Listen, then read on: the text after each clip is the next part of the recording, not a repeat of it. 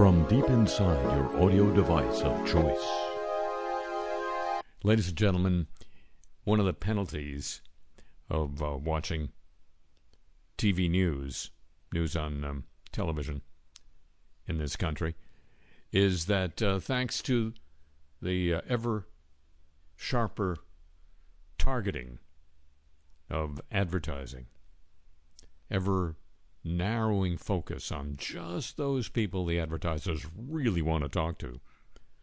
You are seeing, by being a TV news watcher, a lot of ads for old people. I'm not criticizing the ads or the old people or the TV. It just sits there. But it um, sometimes just almost drives me into um, Alex Jones territory. You know, conspiracy thinking. He's doing well, by the way. Um, two advertisements in particular um, scratch that particular itch. One is for life insurance, and the guy, the pitchman, says that uh, there are three key things to know about life insurance. The three P's. And the uh, lady, in another shot, at, shot at another time, says, What are the three P's? And he says, Price, price, and price. A price you can afford, a price that will never change, and a price that fits your budget. And I'm going, Wait a minute. Hold on there, buddy. A price you can afford and a price you f- that fits your budget is the same thing. There are only two P's. Get another P and then talk to me. And the same thing happens in a um, commercial for one of those things that's supposed to help your brain work better, pitched up until very, very recently by the uh, the lady who shares the hosting duties on Jeopardy. And she says this uh, this particular concoction is better than the others because it uh, improves more brain functions. And uh, she has a list of six of them, and three of them are focus, memory, and concentration. And once again, I'm saying, hold on there to the TV. Focus and concentration, unless I'm really, really senile, they're the same thing. Go talk to the insurance guy, get another function, get back to me. Or not. Hello, welcome to the show.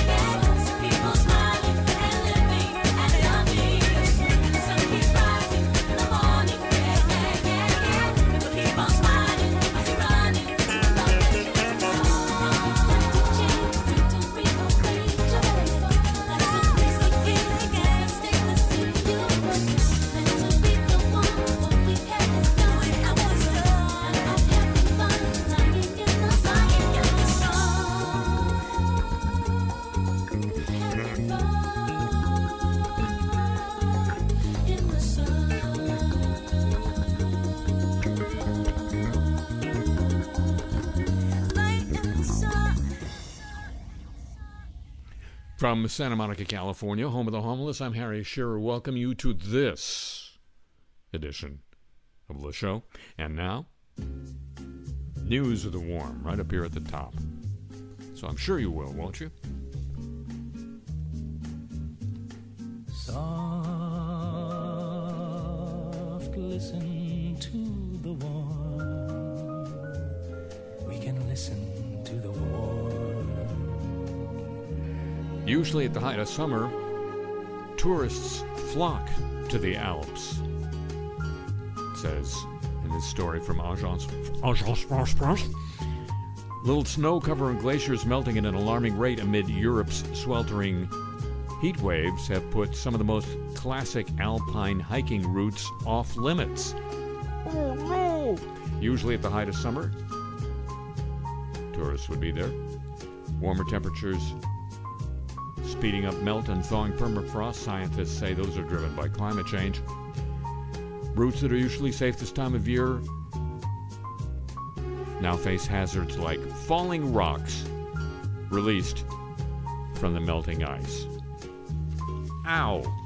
Currently in the Alps, there are warnings for around a dozen peaks, including emblematic ones like the Matterhorn and Mont Blanc, says Pierre Mathey, head of the Swiss Mountain Guide Association. It's happening far earlier in the season than normal. There's a normal time for rocks coming out of the ice and hitting you in the thing? Hmm. No wonder I don't. Usually we see such closures in August. But now they've started at the end of June and are continuing in July, he said last month. Well, it's only a week ago. Alpine guides, who usually lead thousands of hikers up Europe's highest peak, announced um, earlier this week they would suspend ascents on the most classic routes, routes up Mont Blanc, which straddles Italy, Switzerland, and France. The uh, Guide Alpine Italiane said on its Facebook page that the particularly delicate conditions, their words, caused by the temperature spike, makes it necessary to postpone the climbs. Mountain guides have also refrained for the first time in a century from offering tours up the classic route to the Jungfrau Peak in Switzerland. That would be young woman, wouldn't it? Jungfrau. Thank you. And they've advised against tours along routes on both the Italian and Swiss sides of the Matterhorn Peak. So stay home, watch TV, won't you? Meanwhile, Google has revealed the root cause of the outage that disrupted services um, in its Europe West 2A zone, based in London, during a recent heat wave. This, according to the British tech journal, The Register. One of the data centers that hosts that, jo- that zone could not maintain a safe operating temperature due to a sim- simultaneous failure of multiple redundant cooling systems, combined with the extraordinarily high outside temperatures, says Google's report on the incident. Why would the outside temperature have anything to do with what's inside? That's why you have an inside, isn't it? Sorry, I'm just outguessing Google here. The report doesn't explain why the cooling systems failed, but does say Google first became aware of an issue affecting two cooling systems in one of the data centers on uh, a Tuesday, third Tuesday in July. The register had checked weather records for the day in question. The temperature was 102 degrees Fahrenheit in London. That, by the way, is uh, they're referring to it as a data center. It's a thing. We're supposed to call it the cloud. Yeah. Uh, that level of heat is manageable in places where data data center designers know that kind of temperature can be expected. But uh, that day was the hottest day on record in London. The UK capital is not such a place. Engineers worked on mitigations in the failed cooling systems. Their efforts failed as well. London temperatures remained above 95 degrees Fahrenheit deep into the evening. Around 6 p.m. London time, Google engineers powered down this part of the zone to prevent an even longer outage or damage to machines. God, no. In other words, they shut the cloud down to save it from a worse outage. But stuff went goofy anyway. Google made a mess of trying to provide redundancy. At the start of the incident, we inadvertently modified traffic routing for internet services, for internal services, to avoid all three zones in the region rather than just the impacted zone. Quoting Google. So while only part of the zone was down, Google told itself to ignore parts of it that were actually working. Google and other cloud vendors advise users to employ multiple zones to improve resilience. Google's error, therefore, went against its own advice. The cooling system came back online past uh, 10 p.m. in London, where temperatures were still sizzling. Google engineers are actively conducting a detailed analysis of the cooling system failure that triggered this incident, the report states. Hey, lucky they don't run a nuclear plant there, hey? They've also pledged to investigate and develop more advanced methods to progressively decrease the thermal load within a single space. Examine procedures, tooling, and tooling and automated recovery systems for gaps to substantially re- improve recovery times. And audit cooling system equipment and standards across the data centers that house Google Cloud globally. Yes, a data center houses a cloud. Confused yet? I sure am. Now, ladies and gentlemen, news of the godly. Oh, I scared myself.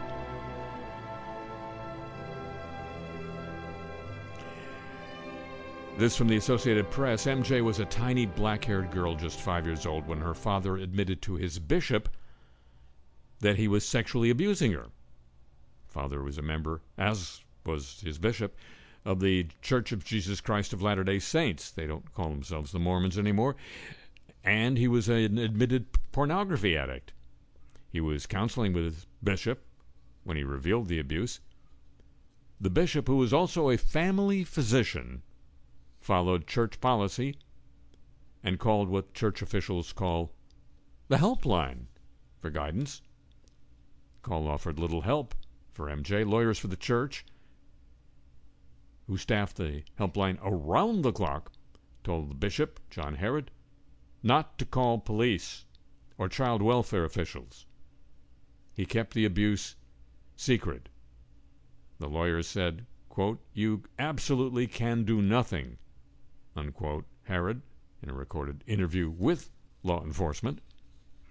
He continued to counsel MJ's father. Paul Douglas Adams, for another year, brought Adams' wife in in hopes she would do something to protect the children. She didn't. Herrod later told a second bishop, who also kept the matter secret after consulting with church officials. They maintained the bishops were excused from reporting the, the abuse to police under the state's so called clergy penitent privilege. This is the state of Arizona. Looking so good right about now. Adams continued abusing MJ for seven more years into her adolescence and also abused her infant sister, born during that time. He frequently recorded the abuse on video and posted the video on the internet. It's just getting better and better, isn't it? He was finally arrested by Homeland Security agents five years ago with no help from the church. Law enforcement officials in New Zealand discovered one of the videos. Before he could stand trial, he died in custody by suicide. The AP has also obtained a bunch of pages of sealed records from an unrelated child sex abuse and uh, sex abuse lawsuit against the Latter Day Saint Church in West Virginia.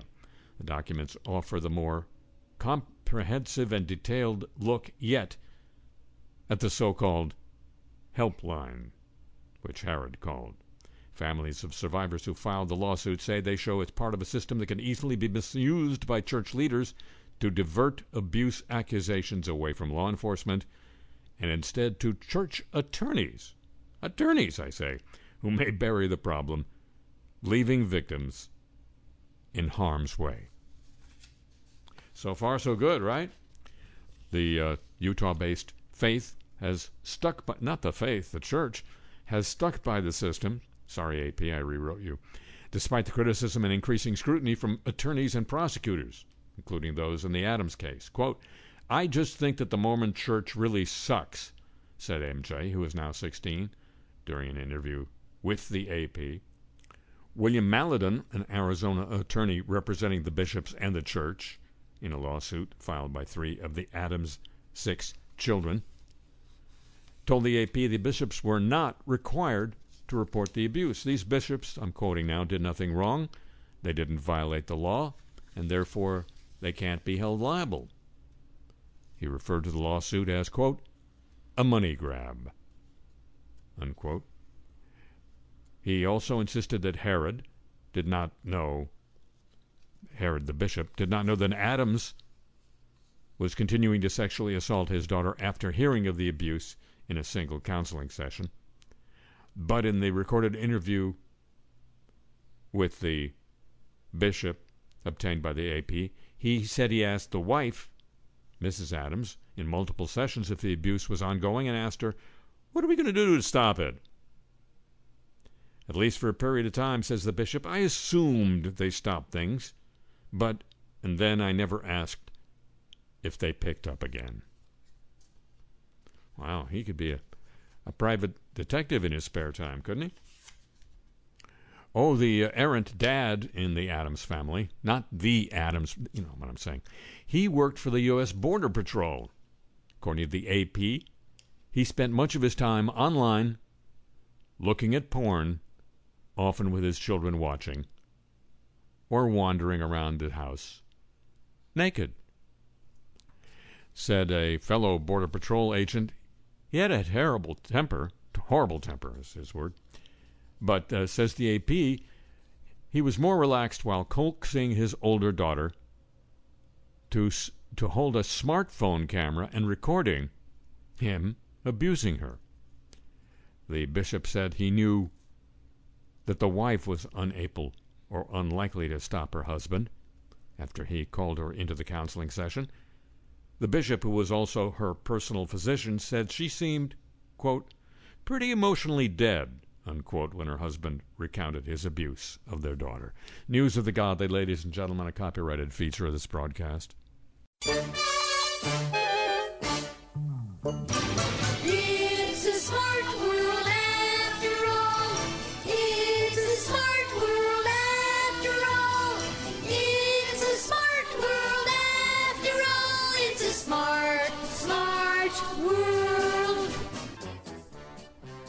The National Women's Soccer League has told its players that they could be out money because cryptocurrency platform Voyager Digital, one of the league's biggest partners, has gone bankrupt. The league's Voyager partnership announced in December, was notable both in its size and in its construction. About half of the value of the deal was set to be paid to the league in cash. What's that? While the other half was earmarked for individual athletes to invest in cryptocurrencies via the Voyager platform. These accounts were never funded, according to multiple, multiple people familiar with the partnership. And now that Voyager is entering Chapter 11, good evening. Welcome to Chapter 11. You have to take a seat and a number. It's unclear how much, if any, the players will actually see.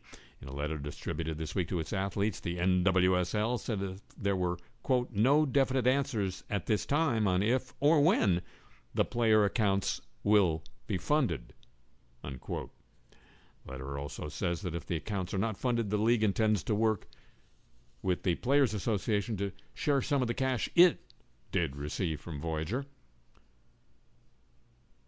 The uh, player fund was always intended to be distributed into accounts at Voyager in cryptocurrency, with the goal of educating players regarding investment in the crypto space, the letter said. They're getting an education. Quote, as such, there was always risk regarding the volatility of the cryptocurrency market, unquote. A representative for the league declined to comment. Res- representatives from the Players Union and Voyager didn't comment. Nobody's, I shouldn't be commenting. I feel out of place. The deal will attract attention across the sports world where crypto companies have spent heavily in pursuit of new customers and market share. Over most of last year, currencies like Bitcoin and Ether rapidly rose in value. Crypto trading platforms and leaders ran pricey Super Bowl commercials, nabbed arena naming rights like the Crypto.com Center, downtown Los Angeles, secured jersey ads, and rushed to sign team and league wide deals. But as you probably know, in the last few months, much of the market has collapsed, resulting in massive losses for investors and larger problems for some of the industry's biggest companies. They're getting educated too. Meanwhile, SpaceX has big claims, according to the Register, that its second generation Starlink broadband, in, broadband internet satellites, do you know about those? Elon Musk's company has been scattering satellites through the um, lower, lower orbital scene to uh, provide internet service for people in places where the wires don't reach. Anyway, the new gener- second generation will slash light pollution on Earth. There's been a lot of complaining from the astronomy world that uh, sunlight is glinting off all of these apparently metallic, they don't build them with wood, uh, satellites. But apparently, there's a big catch. They're too heavy to launch. I know. Sounds like one of Elon's gags. A brightness mitigation report published by SpaceX last week states the uh, rocket business developed a couple of light dimming concepts for the first generation, including sun visors and uh, our radio frequency transparent mirror films. The visors failed. The uh, mirror films are being improved. But the upgraded satellites are equipped with three bits of technology the company said will improve their brightness mitigation dielectric mirror film, solar array mitigations, and black paint. Again, one of Elon's gags. No! The film will cut the observed brightness by 10 times, according to SpaceX, and will cover the bottom of the satellites. Ooh! In addition, it'll offer the film as a product to other satellite operators at cost, says SpaceX. To mitigate the light bouncing off the satellite's solar panels, SpaceX has made them more absorbent by adding a dark red intercell backing material. This reduces efficiency, however, and increases current operating temperatures. Ouch! Does cut back on the Earthside glare. And uh, they now have this low reflectivity black paint, which they'll put on more components. Quote, SpaceX's goal is to make its second generation satellites invisible to the naked eye when they are on station serving users, said the company. But getting them into station, as I mentioned, is currently impossible. The second generation satellites are too large and too heavy for anything but the new SpaceX Starship to get them into orbit, and Starship has yet to launch. We need Starship to get to orbit because it's the only thing that can carry the Starlink 2 satellites, Musk said in a YouTube interview. The new satellites are massive, one and a quarter tons, and seven meters long, according to Musk, who speaks in metric apparently. He said SpaceX's Falcon rocket has neither the mass nor the volume to get into orbit with a bunch of the Starlink 2 satellites to deploy. Starship itself has yet to make an orbital flight. Accidents and 75 operational shortcomings identified by the FAA in June make it unlikely it will take to orbit anytime soon. Maybe by the time the Musk and Twitter lawsuit is settled, perhaps. It's a smart, smart, smart, smart world.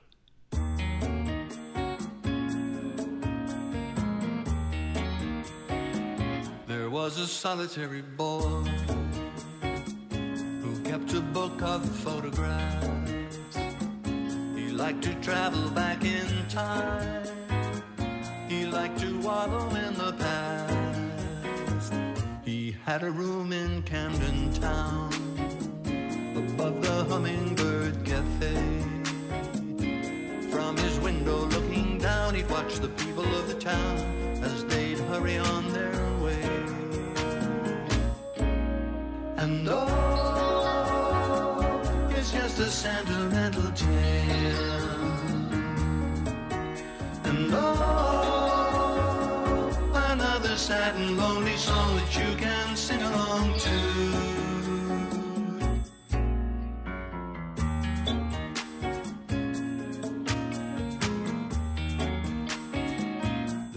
Solitary girl.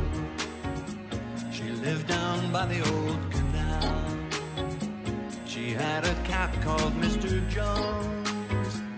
He was her one and only pal. She'd been a waitress for a while in the Hummingbird Cafe. She'd serve the people with a smile, with their tea of chamomile before they'd hurry on their way. And oh, it's just a sentimental tale. And oh, another sad and lonely song that you can sing along to.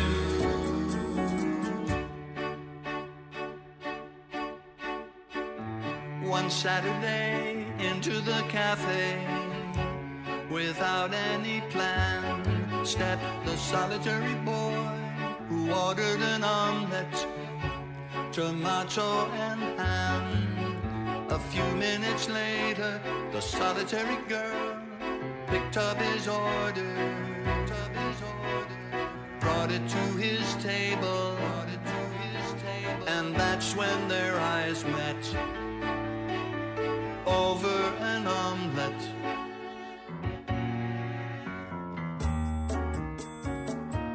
Picked her up at the midnight hour outside the Hummingbird Cafe. He said, Please, can I walk you home? She simply smiled and said, Okay. They walked together hand in hand along the side of the old canal. He said, Why don't we stop a while? I'd like a picture of you standing here underneath the cherry moon as it sparkles in your eyes. That was the time they fell in love right there beneath the cherry skies. And oh, it's just a sentimental tale.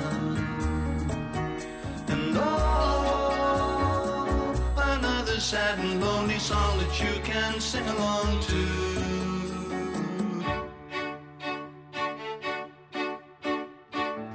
They were married on a Saturday.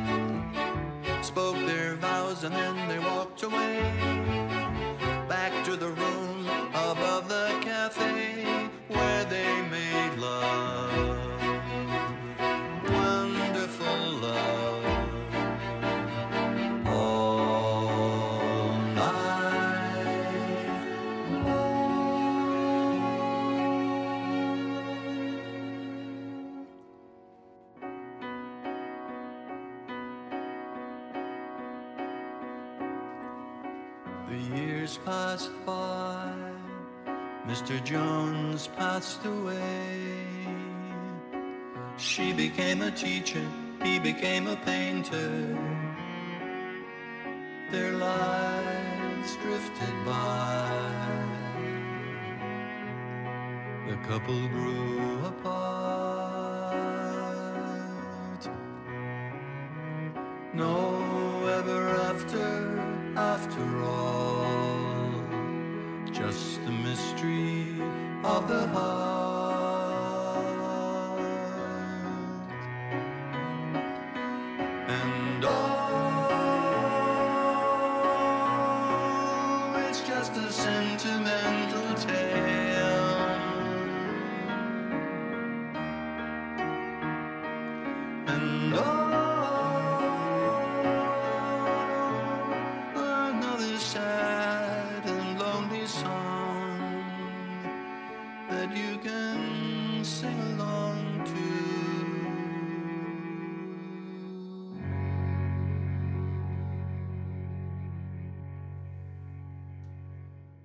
Santa Monica, this is Le Show.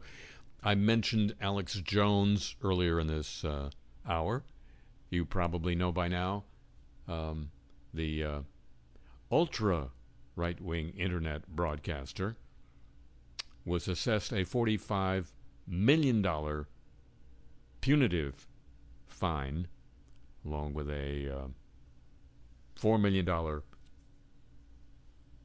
compen- compensatory fine two different fines uh, in a civil trial in Texas for his continued assertions on his broadcasts over the last few years that a uh, notorious school mass shooting incident, in fact, had never occurred.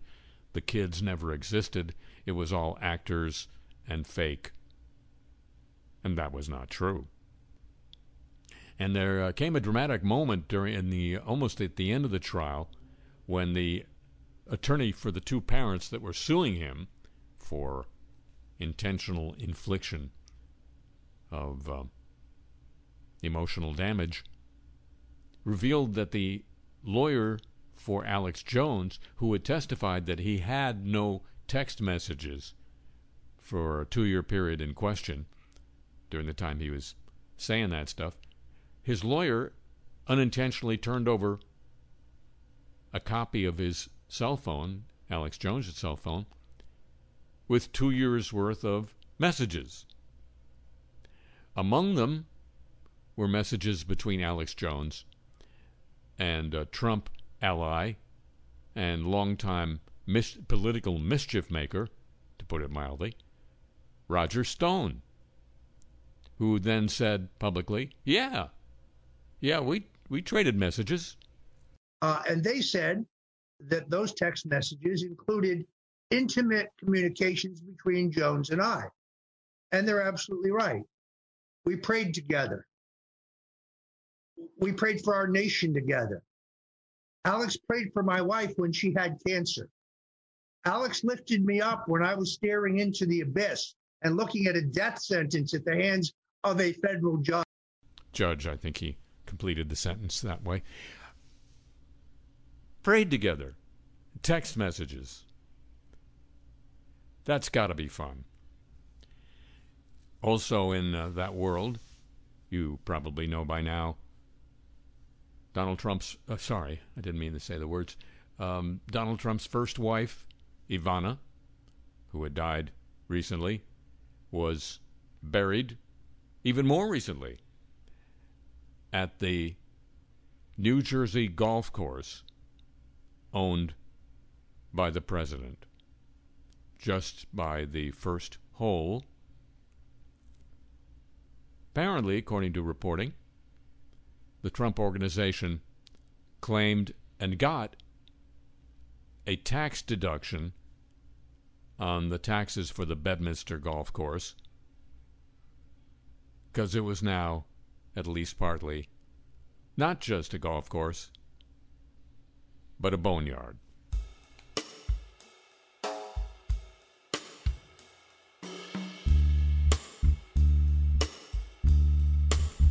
We were a power couple in New York's glamorous 80s. She bore me three kids, remained one of the glittering ladies. Divorce. She finally died a spinster. Naturally, we buried her in Bedminster. Bedminster. It's the most beautiful golf course in central Jersey. Jersey. Perfectly manicured, totally overinsured. Overinsured. Attendees were a who's not who. Not quite a big production. Such times, it's the great things that count, like the giant deduction.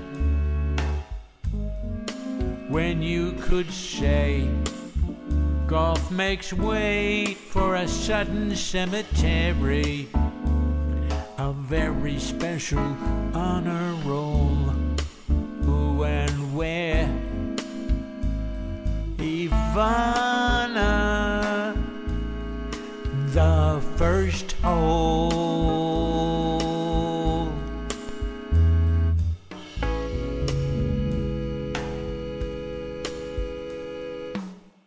And now, the apologies of the week. We're so sorry. Democratic Representative Carolyn Maloney of New York publicly apologized to President Biden while standing by her comments earlier in the week that she didn't believe he would run for re-election in 2024. Quote, Mr. President, I apologize. I want you to run.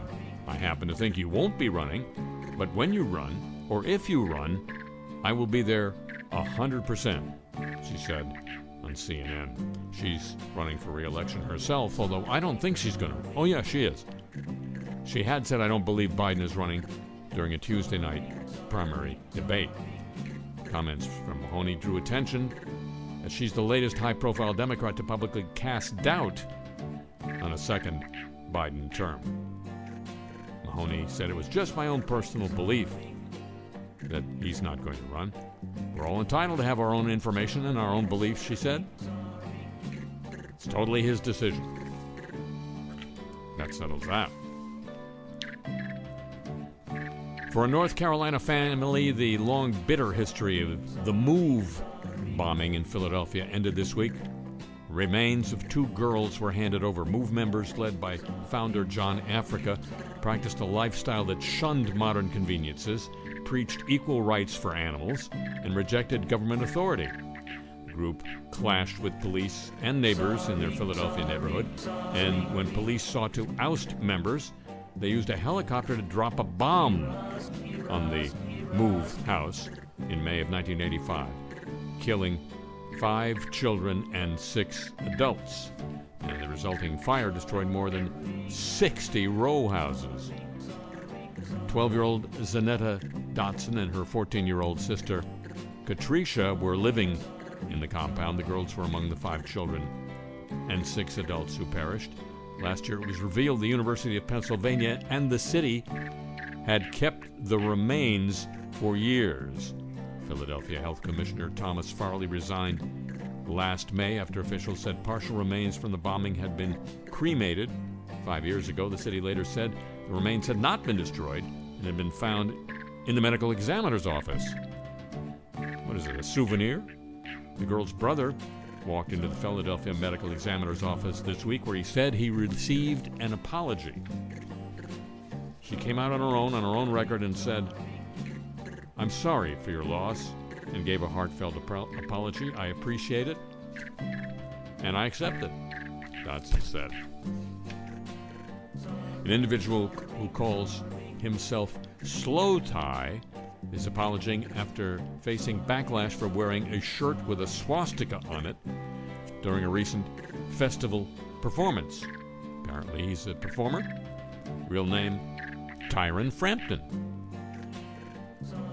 On Monday of this week, slowthai got on Twitter to share a message in response to resentment he received for wearing a shirt donning the infamous swastika at the Osheaga Festival in Montreal. He's a UK rapper, and he says the shirt does not promote neo Nazi or fascist ideologies. I'm sorry to anyone who is offended by me wearing an anti fascist, anti regime t shirt and the use of the symbol it represents, he wrote. I want you to know I stand firmly against anti Semitism and racism of any kind, something the t shirt was meant to illustrate with the word destroy above the symbol. The festival backed his stance. They released their own apology in response to the outcry. The Washington Post reports this story. An Airbnb listing in Mississippi seemingly had everything a traveler could ask for in a bed and breakfast accommodation, a suite with exquisite antique furnishings, soft linens, a brand new bathroom, and access to Netflix on the smart TV. There was something else about the Panther Burn cottage that the listing proudly advertised. Quote, the property was an 1830s slave cabin that housed enslaved people at a plantation in Greenville, Mississippi. Airbnb has faced backlash since a TikTok video about the listing from Wynton Yates, an entertainment and civil rights attorney in New Orleans, went viral. Yates said in the video, it's being the history of slavery is being mocked by being turned into a luxurious vacation spot. This is not lo- okay in the least bit, said Yates, who is black. Now Airbnb, Airbnb has apologized and noted that it is removing listings that are known to include former slave quarters in the United States. They have no place on Airbnb. We apologized for any trauma or grief created by the presence of this listing and other others like it, and that we did not act sooner to address this issue. Now, if they only apologized for wrecking neighborhoods, everything would be fine. Yates, the uh, gentleman who complained, said, quote, To see weddings on plantations and events on plantations and suburbs and subdivisions named after plantations and plantation owners is something I've been grossed out by every day of my life. But this was a new level of disrespect for what slavery was. To see the space where enslaved peoples lived being renovated into a lux- luxurious space and rented out just took my breath away. Unquote. All right then. The federal government of Canada has apologized to a tribe in the Cree Nation, the Peepeekisis tribe, for an assimilative colony scheme that breached treaty and other agreements starting in the 19th century. Federal government has made a national apology to that First Nation community for creating a farm colony that took over the nation's land and contributed to the assimilation of indigenous people. Hey, this is all the rage. These these uh, apologies. The uh, Indigenous Relations Minister delivered the apology on behalf of the federal government of Canada to members of the Peepeekisis Peepeekisis, yes, Cree Nation on the reservation just north of a town in Saskatchewan. Quote, on behalf of Canada, I apologize for these actions. They cause great harm to your community, your language, and your culture, and for this, we are deeply sorry. He said many Canadians don't know the history of the colony, and, quote, we must acknowledge that. The chief, the tribe, says he welcomes the apology from the government. Today, he says, is one step of many towards reconciliation.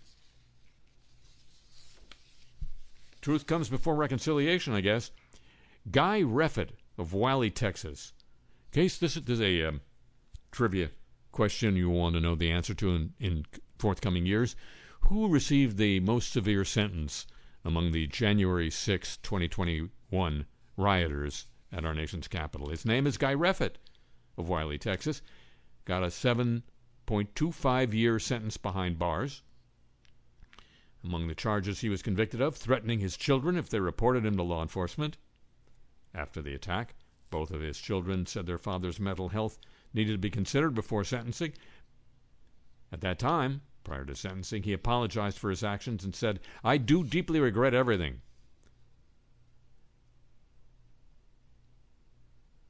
He was uh, convicted of entering the Capitol while carrying a holstered handgun and wearing a helmet, body armor, and zip tie handcuffs. He was convicted of storming the Capitol, obstructing Congress's joint session to certify the Electoral College vote, interfering with police officers who were guarding the Capitol, and of threatening his two teenage children if they reported him.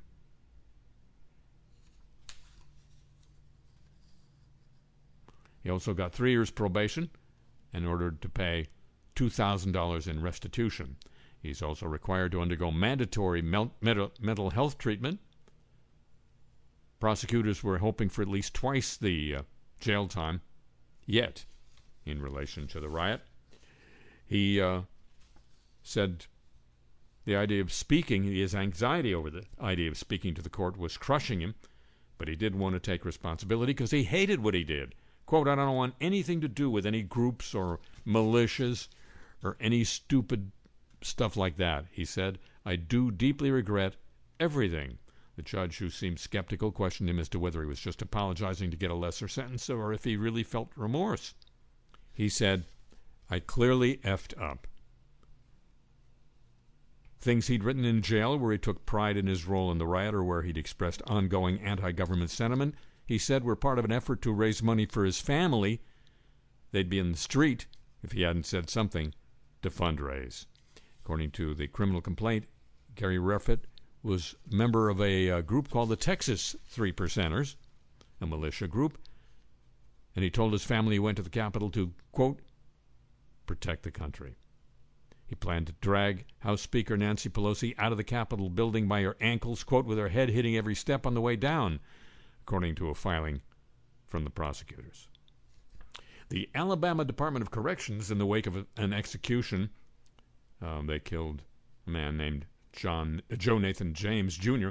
Spent Friday afternoon this week following up with press releases in response to growing national outrage, which I hadn't even heard of before I read this story, over the way the Department of Corrections treated two female reporters covering the execution, and its decision not to disclose the reason behind a lengthy delay in the execution. One female reporter, Ivana Hrynkiw, was told by an official of the Department of Corrections that her skirt was too short and the open toed shoes she was wearing weren't allowed, and if she didn't change her clothing, she wouldn't get to see the execution. So, TV cameramen loaned her a pair of fishing waders, and she was able to find a pair of tennis shoes in her car. Big fishing waders held up by suspenders and tennis shoes, that outfit was deemed appropriate by the Department of Corrections. She says she had worn the skirt in question to previous executions and numerous other work events. Another reporter from the AP, Kim Chandler, said she was subjected to similar treatment from the Department of Corrections prior to the execution. The ADOC official made both reporters stand and then essentially measured the length of their skirts. The official said, when asked why, the warden was enforcing a dress code. Department of Corrections responding to uh, a lot of internet outrage. That phrase sounds a bit redundant, doesn't it? Anyway, the uh, Department of Corrections said in a statement each warden determines enforcement of dress codes, but the code will be included in future advisories to the media. Quote, we apologize for any confusion or inconvenience this regulation may have caused. We hope for by including it in the future media advisories, that is the dress code, we can avoid this kind of situation, unquote. The uh, length of the skirt of the author of the press release is not known at this time. And finally, Beyonce, you've heard of her, uh, used a word that starts with an S and ends with a Z that is uh, objectionable to the disabled community. She apologized this week and said she will replace the word. Don't know how she's going to get the replaced version to everybody, but she's Beyonce. All that. The apologies of the week, ladies and gentlemen. A copyrighted feature of this broadcast. Finally, from uh, our friend the Atom, the UN nuclear chief warned that Europe's largest nuclear plant in Ukraine, quote, is completely out of control. The UN official issued an urgent plea to Russia and Ukraine to quickly allow experts to visit the sprawling complex to stabilize the situation and avoid a nuclear accident. Rafael Grossi, Director General of the International Atomic Agency, Energy Agency, said in an interview with the AP, the situation is getting more perilous every day at Zaporizhia, Zaporizhia, the plant in the southeastern city of Enerhodar in Ukraine. Russian troops seized the plant in early March, soon after their invasion began. Every principle of nuclear safety has been violated at the plant, he said. What is at stake is extremely serious and extremely grave and dangerous. He cited many violations of the plant's safety, adding that it is in a place where active war is ongoing in near Russian controlled territory. The physical integrity of the plant hasn't been respected, he said, citing shelling at the beginning of the war when it was taken over, and continuing information from Ukraine and Russia accusing each other of attacks at the plant. He says there's a paradoxical situation in which the plant is controlled by Russia, but its Ukrainian staff continues to run the operations, leading to inevitable moments of friction and alleged violence. While the IAEA has some contacts with staff, they are, he said, faulty and patchy. Oh, I know those guys. News of our friend the Atom.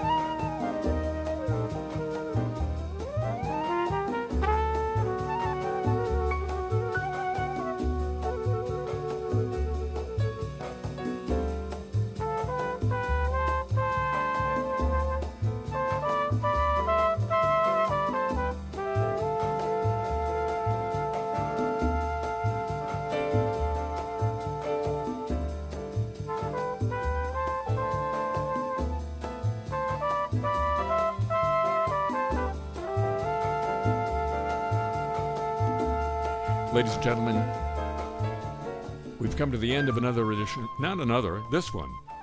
This edition of the show. This is the one that's ending now. Can't can't even be thinking about other ones right at the moment.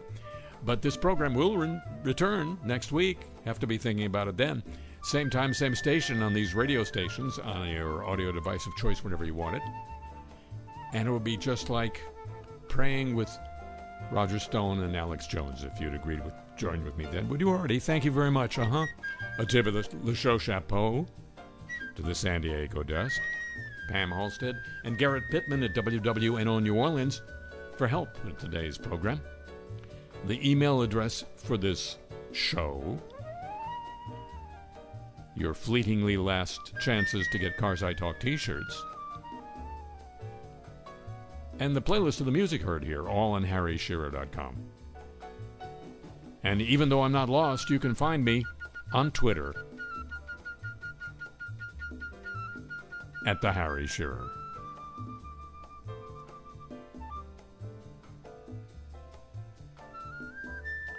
The show comes to you from Century Progress Productions and originates through the facilities of WWNO New Orleans, flagship station of the Change is Easy Radio Network.